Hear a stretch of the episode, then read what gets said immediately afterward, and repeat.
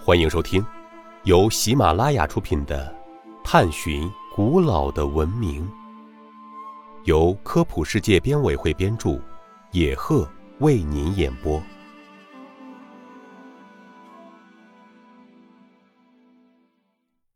第五十四集：岩石圆顶清真寺为什么被视为伊斯兰教的圣地？岩石圆顶清真寺坐落在耶路撒冷老城区，是伊斯兰教著名清真寺，也是伊斯兰教的圣地。它一直是耶路撒冷最著名的标志之一。岩石圆顶清真寺修建于公元七世纪，是现存于世的最古老的清真寺之一。穹顶高五十四米，直径二十四米。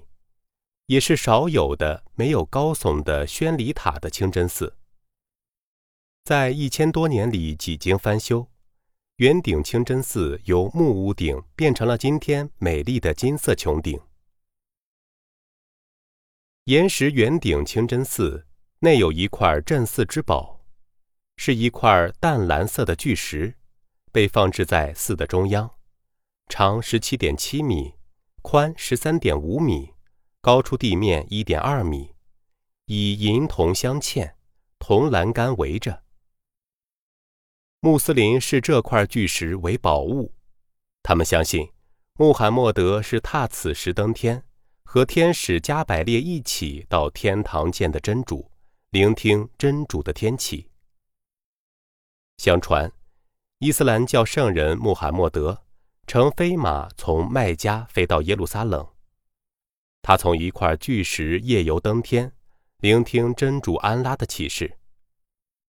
后来，在穆罕默德登天的地方建立起了圆顶清真寺。